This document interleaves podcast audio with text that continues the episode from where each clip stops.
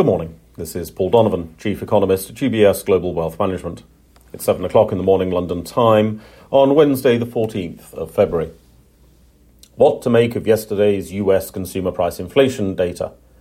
In the world of hashtag economics, headline consumer price inflation slowed a little bit less than expected, so the number must be hot and hysteria must be unleashed. In the real world, this was a further significant drop in inflation. A lot of US inflation today comes from the fictitious owner's equivalent rent measure, which was increasing at 6.2% a year and which remains at the highest weighting in the CPI calculation in history. This is critical to understanding US economic activity. Homeowners have a lower inflation rate and therefore a higher spending power than the headline numbers are suggesting. Moreover, burrowing into the detail, inflation is geographically concentrated in the United States. Looking at inflation excluding owner's equivalent rent, prices are rising normally across nearly all of the US. Bad luck if you live in Texas or Florida, where inflation on that measure is closer to 5%. Almost everywhere else, it's hovering either side of 2 the owner's equivalent rent will come down in time. It's a mathematical calculation, not a price, which gives greater certainty to that assertion. In the meantime, focus on the genuine enhanced spending power of the middle income consumer. UK inflation was basically stable against expectations for an increase. January saw the weirdness of UK energy pricing structures push up energy prices. The energy effect will fade later this year, pushing inflation to 2% or lower for some time. Food price inflation continues to slow, but the two tier pricing structure of supermarkets means that food price inflation still overstates the realities for any consumer with a supermarket loyalty card. Sponge cakes helped to lower food price inflation for those who were interested in such things. Producer price inflation was also somewhat lower in the UK.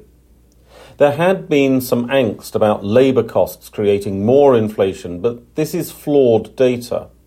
Moreover, the composition of the UK workforce is probably shifting more than is the case in other economies because of the more rapid move to flexible working and online retail.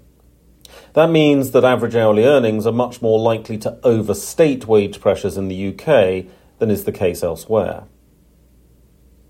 Within the inflation detail, it is worth noting the deflation of consumer durable goods prices.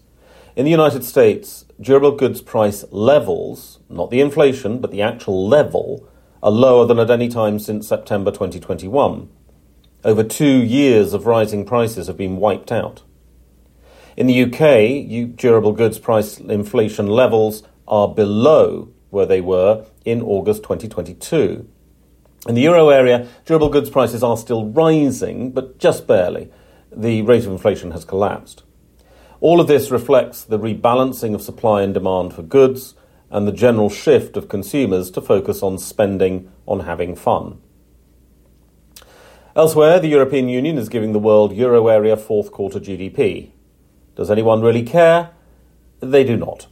The national figures still dominate market perceptions of the euro economy, and this aggregate is therefore neither timely nor particularly interesting.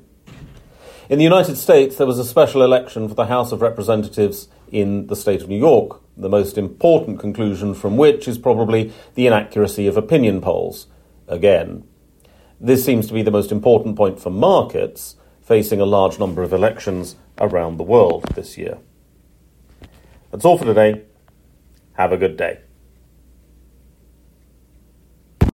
UBS Chief Investment Office's investment views are prepared and published by the global wealth management business of UBS AG or its affiliate, UBS. This material has no regard to the specific investment objectives, financial situation, or particular needs of any specific recipient and is published for informational purposes only. As a firm providing wealth management services to clients globally, UBS AG and its subsidiaries offer both investment advisory services and brokerage services. Investment advisory services and brokerage services are separate and distinct, differ in material ways, and are governed by different laws and separate arrangements. In the USA, UBS Financial Services Inc. is a subsidiary of UBS AG and a member of FINRA SIPC. For information, please visit our website at ubs.com forward slash working with us. For a full legal disclaimer applicable to the independent investment views produced by UBS, please visit our website at ubs.com forward slash CIO dash disclaimer.